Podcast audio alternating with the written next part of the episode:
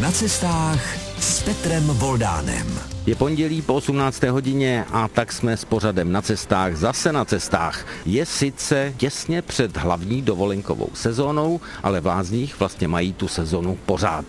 Ve východočeském regionu máme sice lázeňských míst také spoustu, ale pořád Na cestách občas vyráží i mimo náš region.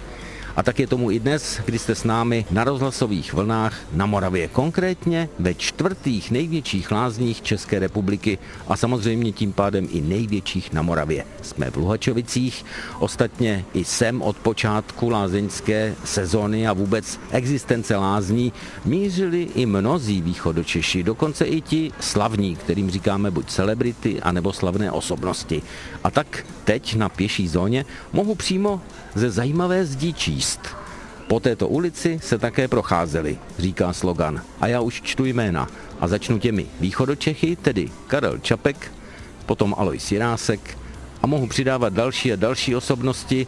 Antonín Slavíček, Milan Rastislav Štefánik, samozřejmě nemohu zapomenout na Tomáše Garrigua Masaryka, Leoše Janáčka, Františka Kožíka a jdu dál, na filmové plátno Nataša Golová, Adina Mandlová, Vlasta Burian a Jan Verich, ale i třeba teoretik výtvarného umění a historie V. V. Štech. A já bych mohl číst dlouho a dlouho, protože Luhačovice přitahují. Mají tu lázně, které jsou prý velice účinné a je tu co pít.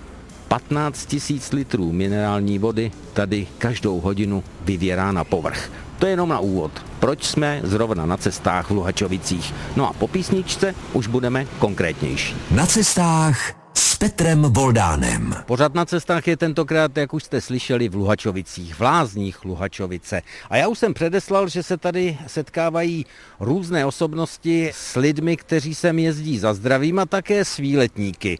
A já jsem se tu také setkal a konkrétně s Hanou Felsmanovou, která má na starosti kulturu. Ale než jí položím první otázku, tak zase cvakne ten můj pověstný cestovatelský kufřík. No a co já z toho kufříku vyndám? Já z toho kufříku vyndám 3 rekvizity, které vám asi některou z odpovědí navodí. Tak já tady mám jednu knihu, to jsou Hry osvobozeného divadla, tam bych vypíchl Jana Vericha. Pak tady mám Karel Čapek a pak tady mám hudební CDčko Václava Hudečka, houslisty. A tím se vlastně odkazují k různým osobnostem, které prošly, projeli i se vlastně předvedli tady u vás. No tak já se musím chytit toho Václava Hudečka, protože ten exkluzivní hudební virtuos tady pořádá už mnoho let hudební akademii, Houslovou akademii Václava Hudečka. Nejinak tomu bude v letošním roce. 31. července začíná zahajovací koncert, který odstartuje 2 týdny výuky mladých houslových umělců, nebo třeba budoucích umělců. Jsou to mladé talenty, které pod vedením právě Václava tady trénují a v průběhu těch 2 týdnů se také předvádí našim hostům v rámci absolventských koncertů. Kolikrát už jsem cestoval nejenom Václav Hudeček, ale ti jeho studenti? No v letošním roce to bude 27. ročník Houslové akademie. A cestují jenom z České republiky nebo i zahraniční? A většina těch studentů je z České republiky, ale občas se tam nějaký zahraniční účastník objeví.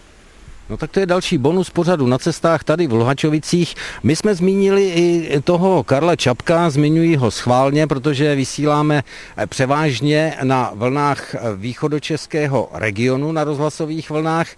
Už jsme připomínali, nebo si určitě ještě připomeneme další s východočeským krajem spojené velikány, jako byl Alois Jirásek, který sem jezdil a další, ale vy byste mohla ty osobnosti ještě některé připomenout.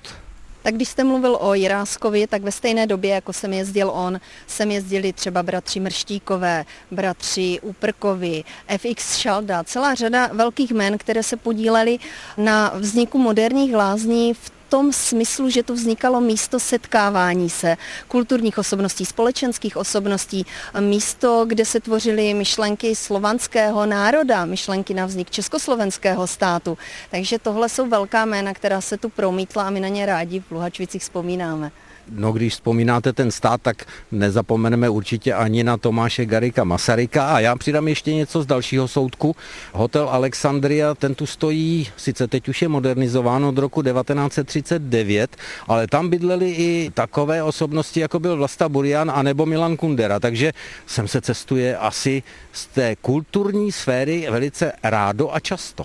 Ano, Alexandria má dokonce noční klub, který je zdoben fotografiemi těch osobností, které tady těmi léty prošly. Jsou tam i taková jména a takové podoby jako Adina Mandlová, Oldřich Nový. Prostě ta prvorepubliková atmosféra se tam promítá, snažíme se dodnes. No, kdybyste teď, vážení posluchači, viděli mého hosta u mikrofonu Hanu Felsmanovou, tak byste viděli, že je úplně rozzářena, když může vypočítávat ty osobnosti. A já si neodpustím otázku, jsme na cestách. Proč podle vás všichni cestují zrovna sem do Luhačovic? Ano, Luhačovice jsou úžasným místem. Jednak je to nádherné prostředí okolo, to znamená příroda. Jednak je tady ten dar těch přírodních léčivých zdrojů, to znamená spousta pramenů, které mohou i lidé, kteří nejsou zrovna na léčbě, ochutnávat a sami si nastavit takovou léčivou pitnou kůru. No a také je to místo, kde se snažíme opravdu udržovat bohatý kulturní život, odkazovat na ty naše předky, na tu kulturní a společenskou minulost. Místo, kde se snažíme připomínat i tu prvorepublikovou atmosféru a to celé dokola, ještě také s tou úžasnou architekturou, která je kolem nás, dělá Luhačovice jedinečnými.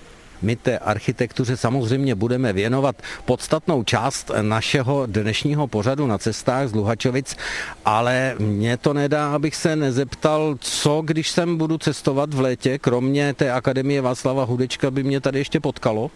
Tak ten program je nabitý, ale pokud se budeme věnovat těm největším perlám, tak je to v červenci především hudební festival Janáček a Luhačovice, letos 30. jubilejní ročník s velkými osobnostmi a na zahájení hned s velkým Janáčkovým dílem Glagolskou mší, která bude uvedena právě tady na tom Lázeňském náměstí, na kterém teď stojíme, takže pod otevřeným nebem, o to bude větší zážitek.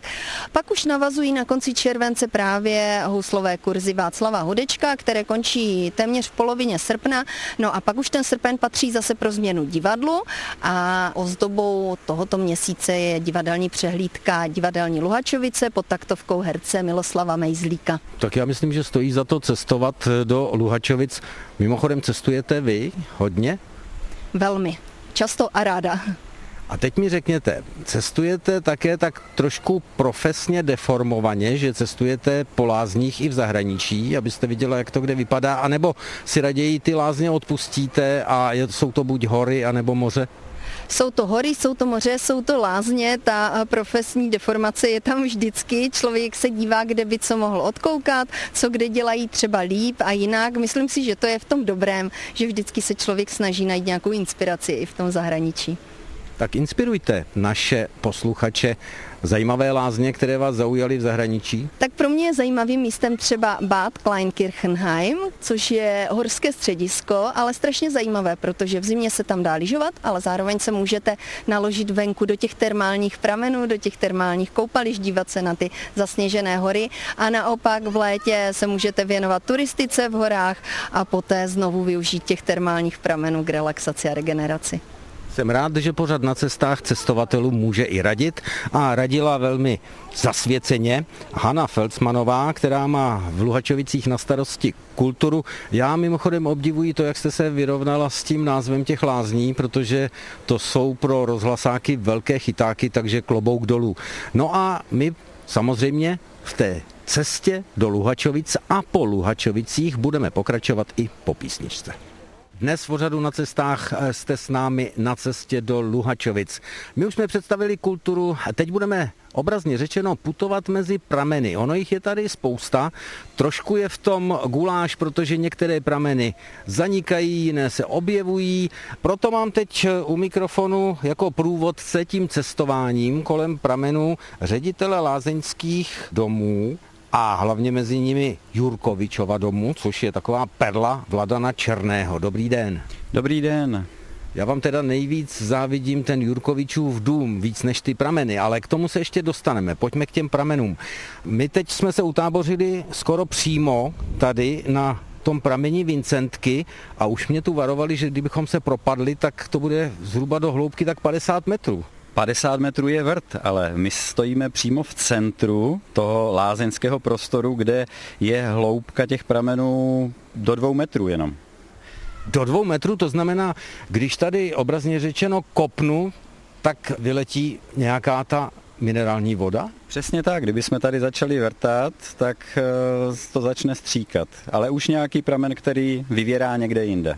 Už vím, čím nechci být v Luhačovicích bagristou, protože jinde mají fobii z toho, že prokopnou nějaké elektrické vedení anebo nakopnou signál třeba pro internet, ale tady nakopnou pramen. No dobře, když se budeme bavit o těch pramenech, kdy se tady asi tak objevil ten první pramen? Tak to už je 300 let zpátky, v té době to byly studánky.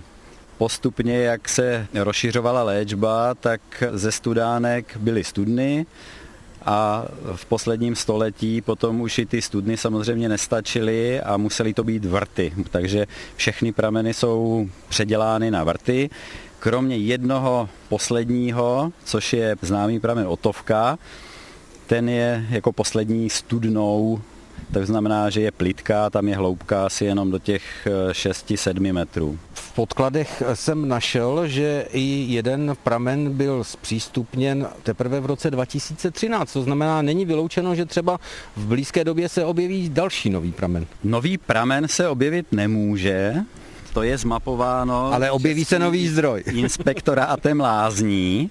Aha. Ale některé prameny jsou viditelné, že jsou to pítka, z kterých hosté při svém korzování pijí, a víc pramenů je skrytých, které používáme pro léčbu. To hosté nevidí. V minulosti do toho roku 2013 byl pramenový jubilejní jenom pro koupele, a v tom roce jsme z toho pramene udělali i pítko, které je vedle Jurkovičova domu. Mně se líbí, že ty prameny mají, tak jako asi v jiných lázních, různá jména, ať už po osobnostech nebo poetické, Viola, svatého Josefa, Otovka. Který máte nejradši? Já osobně, protože já jsem rodák z Luhačovic, jako tak od dětství mě nejvíc chutnala Otovka. Kdy jste jí pil poprvé? Kolik vám bylo? Tak to jsem musel úplně dítě. Že vás tím malem kojili. Ani už si nespomínám. No, v minulosti babičky, prababičky ty prameny používaly jako luhačovianky, například na vaření knedlíků, protože už ta voda vlastně mineralizovaná už měla určitou jako chuť, takže oni tehda knedlíky vařili v té minerální vodě. Ano. Tak to je dobrý tip, vážené posluchačky. Můžete si zapsat, když budete chtít mít dobré knedlíky, pořiďte si třeba nějakou minerální vodu, nejlépe z Luhačovic. Ale ještě mě napadá jedna věc, prameny, to je prima, ale vy jste mluvil o tom, že pítko je to, z čeho si čerpají tady návštěvníci anebo i lázeňští hosté nebo pacienti ty minerální vody, ale já za pítkem vidím také tu nádobku, ten pohárek. Po písničce se vydáme za těmi pítky do nedalekého Zlína. Souvislost vám povím až odtamtud. Na cestách s Petrem Voldánem. Pořád Na cestách pokračuje a rozhlasový střih nám dovoluje odskočit si z Luhačovic do Zlína. A teď už stojím přímo v ateliéru průmyslového designu s jeho vedoucím docentem Martinem Surmanem. Pane docente, já tady vidím různé pohárky. Ty pohárky, to vypadá jako, že to je i docela věda. Je to věda a bylo to krásné téma pro naše studenty, protože my jsme se zaměřili na typický český produkt, který je inspirovaný prostě lázeňským prostředím. V tomto případě konkrétně lázněmi Luhačovice. A my jsme vytvořili úplně krásnou kolekci inovativních lázeňských pohárků z porcelánu, které navazují na současnou tradici v Česku obecně, ale snažili jsme se je posunout do nového kontextu, do současnosti. A ten produkt je velmi specifický český. My jsme ho představili poprvé v roce 2016 na Dutch Design Weeku, což je světová přehlídka designu v nizozemském Eindhovenu. A tam vzbudil jako obrovský ohlas, protože ti lidé z Evropy vlastně tento produkt absolutně neznají, jeho funkci a vizuál. Počkejte, chcete mi říct, že ta lázeňská pítka, že to je česká specialita, že když přijedu do lázní v Evropě třeba vyhlášených, takže tam tu minerálku nebudu pít z něčeho podobného? My jsme si to produktové prostředí jako důkladně analyzovali, je skutečně tady ten typický český fenomén, jo? Ale bohužel společnost ho zná jenom z těch dekorativních a velmi historizujících realizací z Karlových Varů a Mariánských Lázní třeba. No, ty vypadají všechny podobně, takový placatý pohárek, který má v té ručičce otvor, kterým pijeme. A vlastně se liší designově jenom tím, že tam je jiný potisk nebo jiný obrázek z těch lázní. A jinak ta odlišnost nebývá moc zajímavá. Ale jsou podle mě dost historické, jsou i sběratele. Víme třeba, kdy se objevil poprvé takový lázeňský pohárek? Já samozřejmě nejsem historik, ale pokud jdeme úplně do hloubky, tak tady už jako před několika sty lety byly postupně v českých zemích tehdy jako zakládány vlastně lázně a ta tradice toho produktu jako takového se tu jako definovala. My jsme říkali, že to je věda. Tam nejde jenom o ten design, ale musí to být i funkční. Jsou tam nějaké zádrhele v tom, abychom dobře pili ty minerálky? Určitě byl to krásný projekt pro naše studenty po stránce funkční a ergonomické hlavně. Tady se jedná o množství různých typů uchopů. Ta léčivá voda je občas horká, takže je potřeba vyvarovat se popálení toho uživatele, takže jako je tady spousta nových v té kolekci přístupů ergonomických, vizuálních a my samozřejmě v našem ateliéru jsme schopni ty věci i produkovat. Naši studenti využívají nejnovějších technologií, 3D tisku a podobně. Dokážeme vlastně ty lázeňské pohárky i realizovat přímo v porcelánu, takže celý ten proces si ti studenti jako vyzkoušeli a ověřili funkci. Vy mi připomínáte to, jak ten svět kráčí dál, protože když jsem měl možnost vidět starobylé nádoby na víno, takzvané kvevry v Gruzii, tak tam od té původní výroby z té hlíny přešli i k 3D tisku. A my už jsme u 3D tisku i u těch pohárků. Máte tu spoustu zajímavých nápadů. Jsou to jenom nápady, nebo už je i nějaká zajímavá realizace? No, samozřejmě ten příběh té kolekce pokračuje dál. My jsme ji vystupovali na řadě světových prestižních přehlídek, naposledy na, vlastně v Českém národním pavilonu na Expo v Dubaji a tam se to setkalo opět s velkým zájmem. Jednáme s řadou měst, nebudu jmenovat, o realizaci některých těch pohárků, takže ten projekt stále žije pro nás. Jsme na cestách po Luhačovicích, jsme ve foaje v prvním patře takzvaného Jurkovičova domu.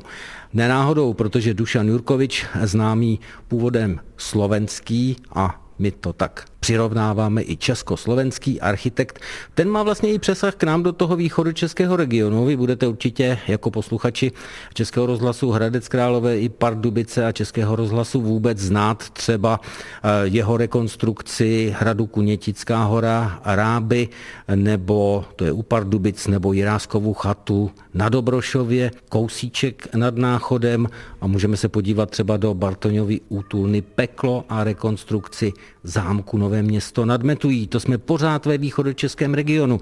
No a Dušan Jurkovič a Luhačovice, to je spojení naprosto, si je to známé dneska už. Jak k tomu došlo, že se s tím Dušan Jurkovič spojil a že můžeme teď spolu být v Jurkovičově domě?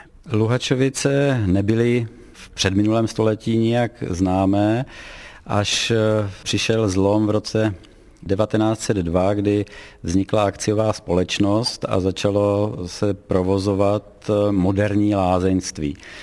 A tehdejší majitelé viděli, že se musí investovat do všech odvětví, nejenom do toho samotného lázeňství.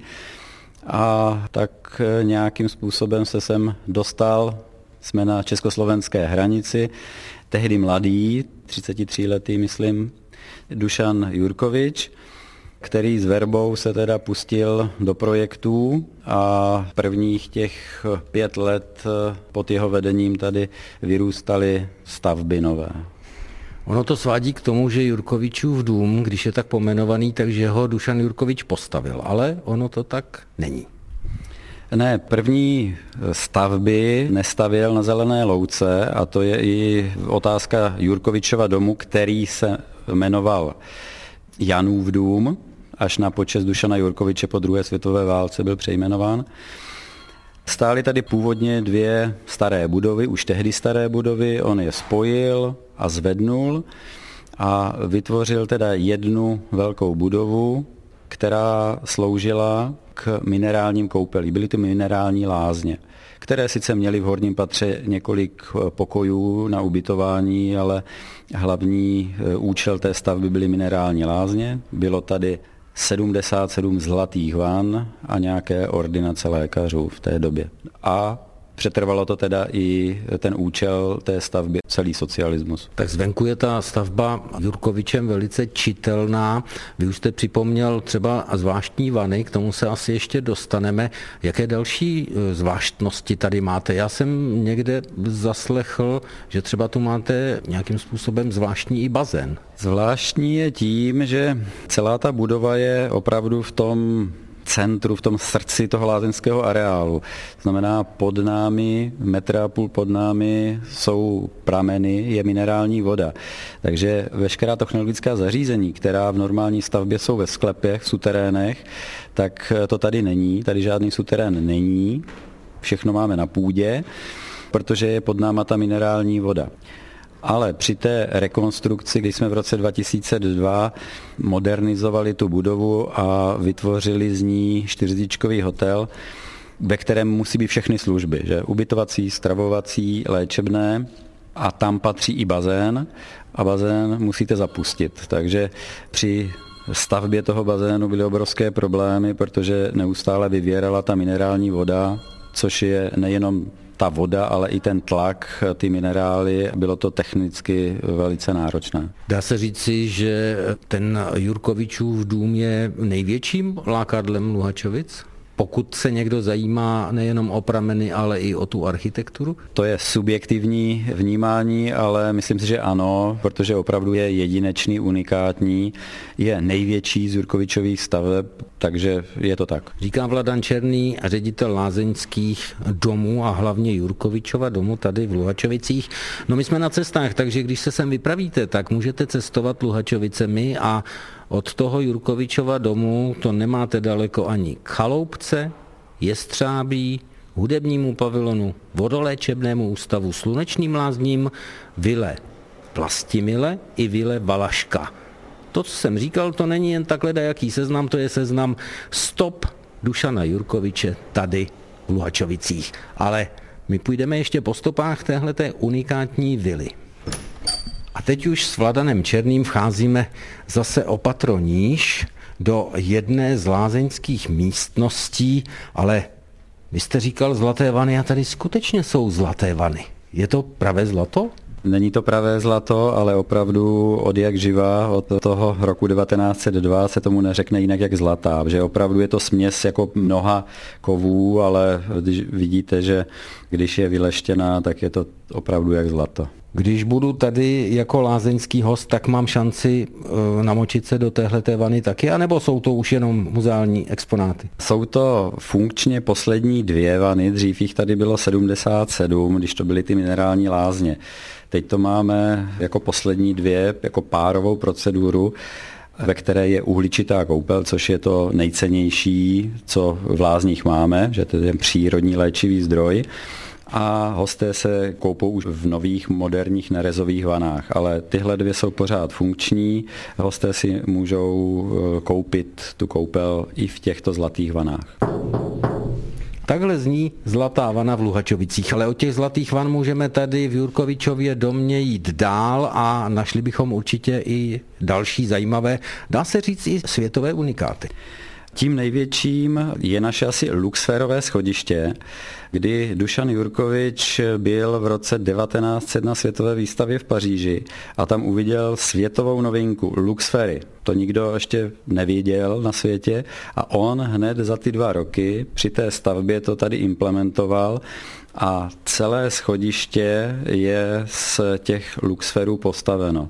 Takže unikát tehdejší doby, který přetrvává dodnes. Tak Luxfery jsou známé i našim posluchačům, některé ty obyčejné, které mají třeba jako okénka v garážích, no a pak jsou Luxfery umělecké, takže až se při cestování vydáte do Luhačovic, mrkněte se na umělecké Luxfery, za kterými je Dušan Jurkovič. Ale když už budete v Luhačovicích, tak nezapomeňte, až bude rekonstruovaná, podívat se i na fontánu, která je také spojena s cestováním. V roce 1958 byla světová výstava v Bruselu, my jsme tam měli velice úspěšný pavilon a u něj byla fontána. A ta fontána byla přenesena v roce 1960 právě sem do Luhačovic. Stojí také před zajímavým domem, který nese zajímavé jméno. Ano, to je v současnosti hotel, dům Bedřicha Smetany. Ten byl vybudován z iniciativy druhé manželky Bedřicha Smetany k výročí jeho úmrtí. A před tím hotelem je ta bruselská fontána instalována. Cesta do Luhačovic stojí za to. Jste na cestách i po světě a přitom budete v Luhačovicích. Tak se sem vypravte, tak jako my, s pořadem Na cestách. Na cestách s Petrem Voldánem. Naše procházka, naše cestování Luhačovicemi pomalinku končí. My jsme byli uvnitř Jurkovičova domu. Řekněme ještě pro ty posluchače, kteří si to úplně nespojují, čím vlastně se výrazně odlišuje tenhle ten dům a všechny další stavby tím Jurkovičovým rukopisem nejenom v Luhačovicích. Jurkovičův dům a i další stavby, to je lidová secese. A ta se vyznačuje, protože Dušan Jurkovič je z pomezí československých hranic, takže tyto prvky do toho vnášel. To znamená hodně dřeva, hodně barev. I v Jurkovičově domě jednou z takovou zvláštností, že každý pokoj má jinou barevnou aplikaci. Pořád používal barvy a v každém pokoji jinou. Zvenku budova také má tyto prvky, kdy charakterizuje vlastně život. Když byste se pak podívali na tu budovu zvenku, tak uvidíte vlastně strom života, jak vyrůstá ze země příroda a roste strom, ve kterých jsou ptáci až do nebe.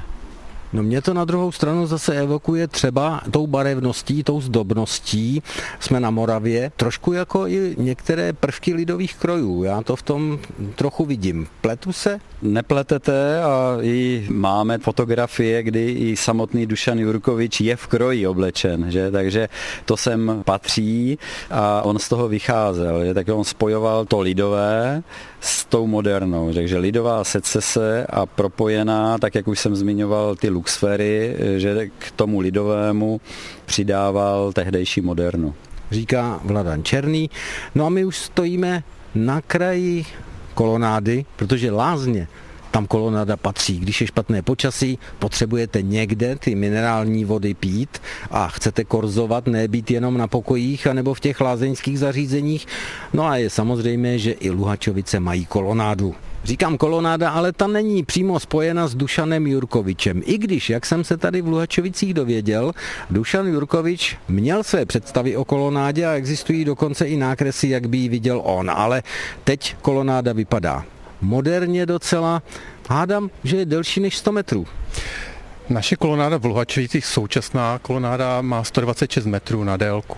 Je poválečná, byla dokončena v roce 1949 a když stojíme tady před Jurkovičovým domem, tak je asi začátek té kolonády asi 10 metrů od vchodu do Jurkovičova domu. To už mi říká Dalibor Chrastina, další člověk, který nás provází tady lázněmi Luhačovice, zodpovědný vlastně za to, aby se o těch Luhačovicích ve světě vědělo, aby těch cestovatelů, když jsme v pořadu Na cestách, bylo sem na Moravu co nejvíc. A ta kolonáda se mi líbí, já mám rád lázeňské kolonády a tady určitě je i dost možností, aby se člověk, to také si myslím, že patří k těm kolonádám a vůbec k lázním, se dá sednout i někde na kávu. Taková kolonáda bez kvalitní kávy nebo klidného posezení by nebyla asi tou pravou lázeňskou kolonádou a my jsme vlastně v roce 2019 po rozsáhlé rekonstrukci po 70 letech také vytvořili podmínky pro to, člověk, aby se napil dobré kávy, mohl si dát vínko a prožít tady tu lázeňskou atmosféru, tak jak to vidíme teď před sebou, hosté tady korzují a někteří si tu kávu teď dají a pozorují ty ostatní. Ale já vím, a vy mi to teď rozklíčujete, že vy jste tady při té rekonstrukci ukryli i, dá se říct, takový zvláštní poklad v té kolonádě. Je to zvláštní poklad, my tomu říkáme časová schránka, ale vůbec, aby jsme k této myšlence nějak dospěli, tak nás inspirovalo to, že jsme v době, kdy jsme rekonstruovali tuto kolonádu, tak jsme objevili ze 40. let klobouk, našli jsme tady hřebíky, našli jsme tady jídelní lístek a my jsme si říkali, že když nám naši předkové tady zanechali nějaké zajímavé věci té doby, takže to samé uděláme pro ty další generace. Napadlo nás to, vymysleli jsme to a realizovali jsme tento projekt, byla to vlastně nerezová schránka, časová schránka, do které jsme ukryli něco, co nás charakterizuje. Takže jsme samozřejmě začali minerální vodou Vincent Kabalenou, je tam také slivovice, jsou tam mince, je tam fotografie našeho managementu, jsou tam lázeňské listy, naše noviny a ještě některé další věci, jenomže to 4 roky úplně si nevzpomínám. A to místo, tam, kde jsme to umístili, je to zhruba uprostřed kolonády, vedle bývalého pramene Amantka, je to v hloubce asi 1,5 metru. Položili jsme to tam 15. nebo 16. května 2019, zaklopili jsme to a od té doby tam nikdo nebyl, tak já doufám, že až to za 100-200 let někdo objeví, že mu to přinese zajímavé informace o naší době. Určitě, berme to skoro jako tečku, ale já si to neodpustím. Lázně to nejsou jenom ta pítka, jenom ty nádobky, jenom prameny, jenom kolonáda. Lázně to je i něco, co teď uslyšíte. A to, co křuplo a co já teďka s velikou chutí sním, to jsou lázeňské oplatky. A berte to jako tečku za naší cestou sem do Luhačovic v pořadu Na cestách. Loučí se s vámi Petr Voldán.